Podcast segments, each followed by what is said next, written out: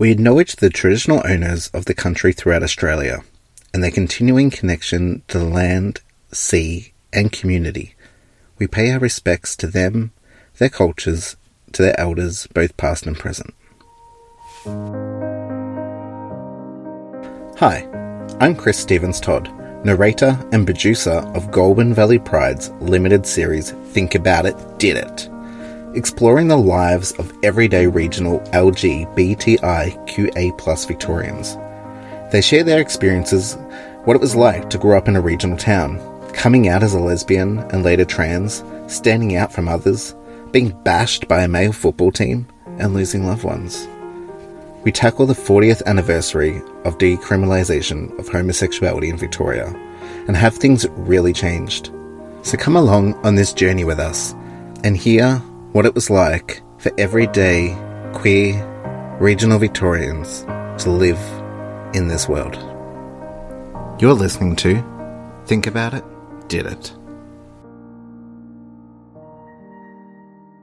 Hi Leigh, thanks for taking part in the Think About It, Did It project. What made you want to tell your story? Thanks, Cris. Oh, well, I thought I've been out here for uh, out for quite a while and I like to let people know how um, how the LGBTIQ community affects me. And where do you identify within that community? Gay. And what age was it when you came out?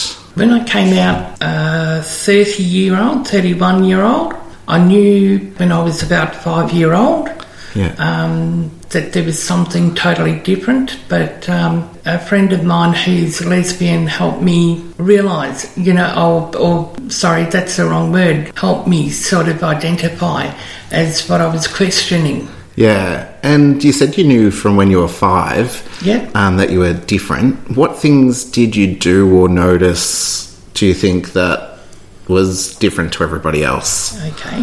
One of the um, funny things was my sisters, my two sisters, my um, mum and dad, and myself, we used to go down to Melbourne for holidays. We'd stay in a hotel, and it was overlooking Carlton football ground. Yeah. And my sisters would be uh, looking at all the footballers, and I would be too. um, I knew something something um, was different. How did that go, I guess, growing up then, going through school? Was that hard because you felt you were different to everyone else? Very hard because I had to keep that side of me hidden. I grew up uh, like through Bourchier Street, um, through a uh, through school, through high school. Yeah, had to add a sexual relationship with one person at school, um, but we kept that quite hidden. Um, so yeah, it was it was a big thing. So you've grown up in Shepparton your whole life? Absolutely, yes. You've never moved away? You've lived here the whole time? No, oh, um, always lived here. Um, gone on holidays up to Queensland and um, Melbourne and places like that, but actually never moved. No. What's do you think's kept you in the Shepparton area? Oh, just the community, just being adapted to um, Shepparton life, working with it, working around, and being as kids, we had friends, we had close friends, things like that. Yeah. Yeah. Would you say it's been a positive experience living in Shepparton? Um, it's had its ups and downs. Ups and downs, ups and downs. Yeah. Do you think it's now a lot better than it used to be? Not really. No. In what ways? Like, hasn't it become better? Um, there's still there's if this is the word the stigmata a, still a an expectation. So you're not gay or you know like uh, you're a, a poofter you know. You can't be like that. You have to be a big man. You can't cry. You can't you know everything was you can't Do you think living in regional Victoria has impacted the way that you've lived rather than, you know, maybe if you had grown up in the city? Do you think, or do you think you would be roughly the same person? Well, re- uh, growing up in regional Victoria gave me a lot more opportunities than I reckon uh, a city life would have given me. City life's more sort of like headed towards blue collar workers and and um, working in in um, sort of high class situations where working in a regional, you can just be yourself. You can just um, relax and you know the community, you know everyone around you. Yeah, and I guess you got more freedoms as a kid growing up too to go Yeah. out and explore and have that safer environment. That's it. Uh, what's something you're passionate about? Passionate about is the gay and lesbian, the LGBTIQ. Now that I've identified as being gay, I find equality is a big thing. To be equal in the community, to show everyone that um, you know being gay is not a social disease. It's it's not a uh, a thing that you just switch on, switch off, or or just read in a book and and know that you're gay. And what kind of other things do you do in the area for fun and enjoyment when COVID didn't wreck everything? DVDs, DVDs, DVDs. Watching movies. Watching movies a lot. I'd go out. I'd go. I'd still go. Um, they ran the bus while the COVID lockdown was on, so I'd go up the street for about an hour and um, get my groceries, and then go home and uh, watch DVDs. Yeah. Yeah. Yeah, so, and then talk to people on the phone or Zoom meetings. Yeah. What type of DVDs do you like? Is there a particular genre? Action, um, Bruce Willis CDs, Mark Wahlberg, those sort of, and comedy movies too, yeah. This year marks the 40th anniversary of the decriminalisation of homosexuality in Victoria. Did you know growing up that it was illegal for men to be with other men? Yes, I did, and there was a lot of um, bad sort of things about that. I had a father who was really brought up like he was the man's man, and you know, you couldn't uh, kiss a guy or you couldn't. Um, have sex with a guy, that sort of thing, you know, like it had to be down the straight and narrow. So, no, I didn't know there was um, the decriminalisation, but thank God that there is now. And um, yeah, I, I love it. Yeah, and you know it's about time. Unfortunately, you know Tasmania, um, it took them till 1997. They were a little bit behind the. Have you ever experienced harassment out in the community and by people for being gay? Absolutely. Um, a couple of years ago, up until last year, there's the um, a woman out on the street and she swore and cursed and used the F's and C's and uh, told me off because I was kissing my partner in the street at the bus stop, and um, she looked uh, looked and frowned on it and um, did it three times. So I walked, I went around to the court, and I just said, "Look, I've had enough of this. I need an ABO on her."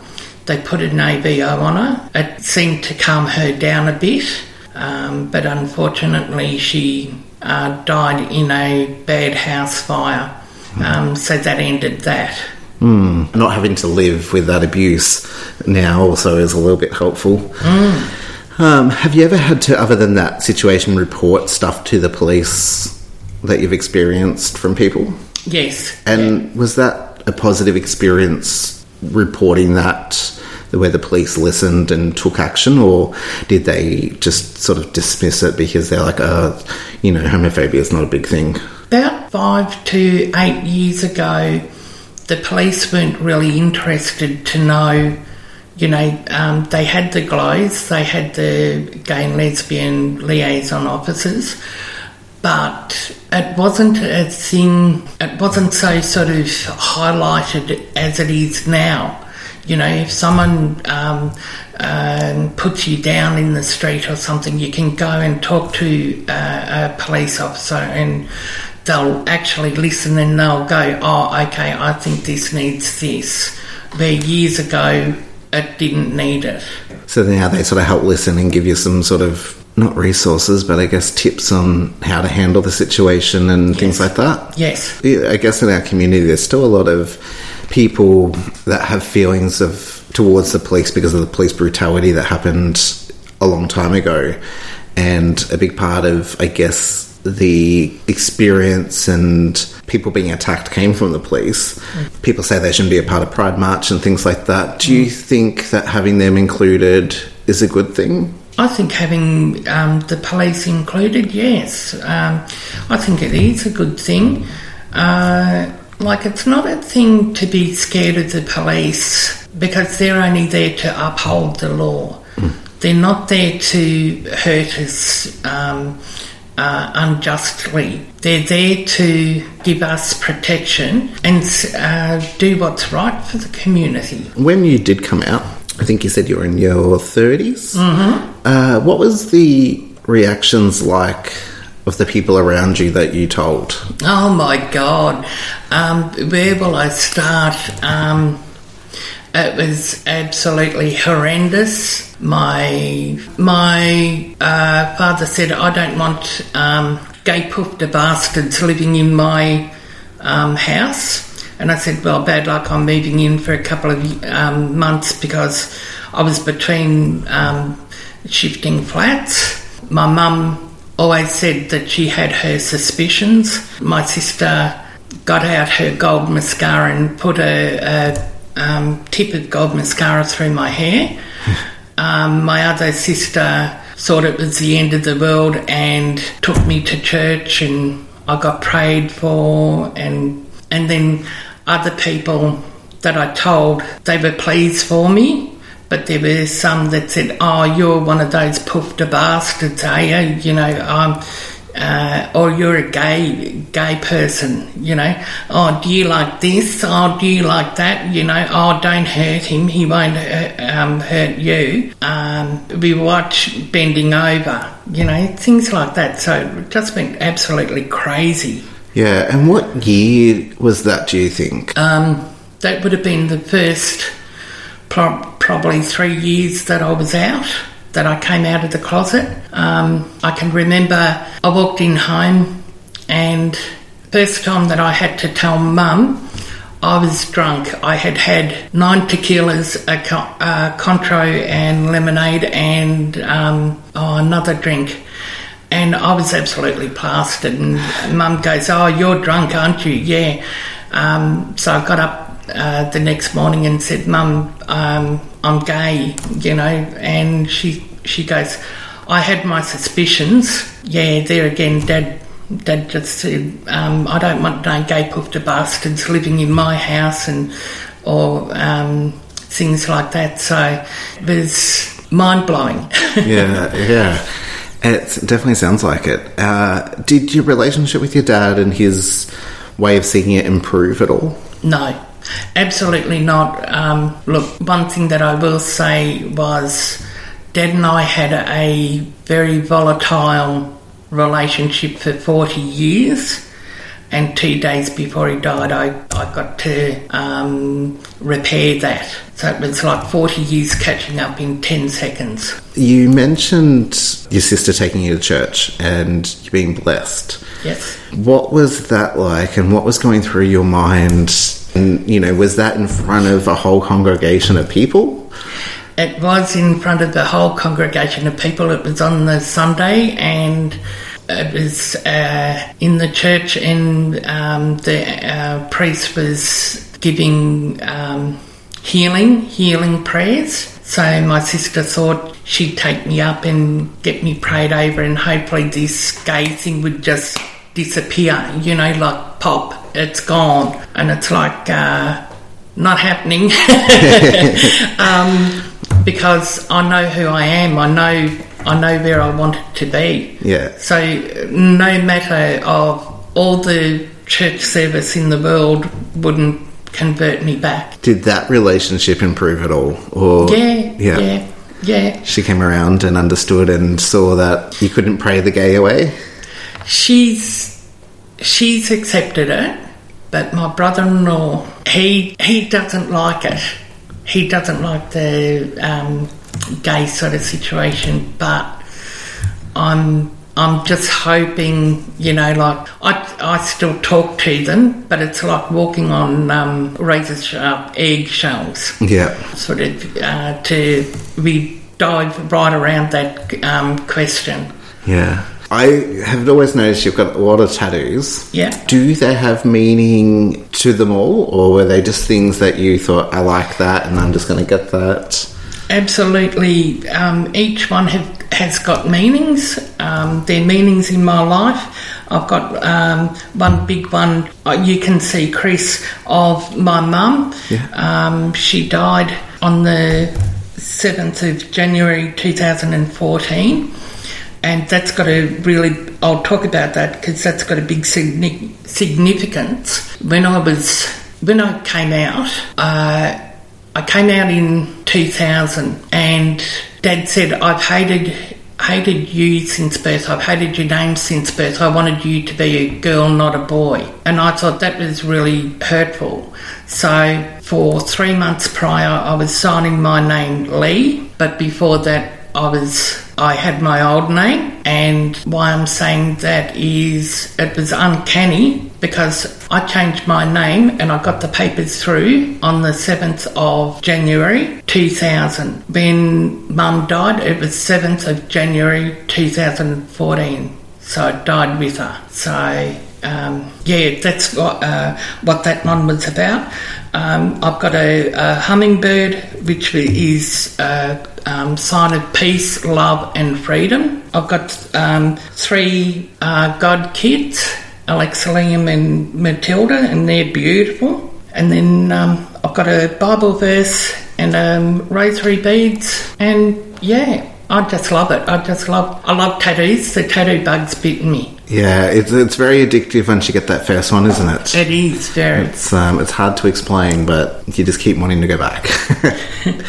um, you said you had a biblical verse um, on there, Mm-hmm. um, and your sister took you to church. So, did you have an upbringing of religion within your family Yeah. that you still feel connected to? Um, there again, I was brought up Anglican and I converted over to Catholicism. Now, um, uh, I had. it's it's a very funny story, and I might bring that up later in the um, podcast. But um, my mum and I had a fight, and um, I was walking down past our old place, and she drove around the corner, and um, she looked at me. Um, this car pulled up, and I didn't know her in her new car. And she said, Well, are you going to get in? And it's like, Oh, okay. Um, so we've amended our ways, you know. Um, Mum took me to church to uh, the uh, St. Brendan's, and um, I took it from there and did the RCIA program, which is Rite of Christian Initiation in Adults. Yeah. So I became Catholic. And do you, are you still, would you say, Catholic and practicing?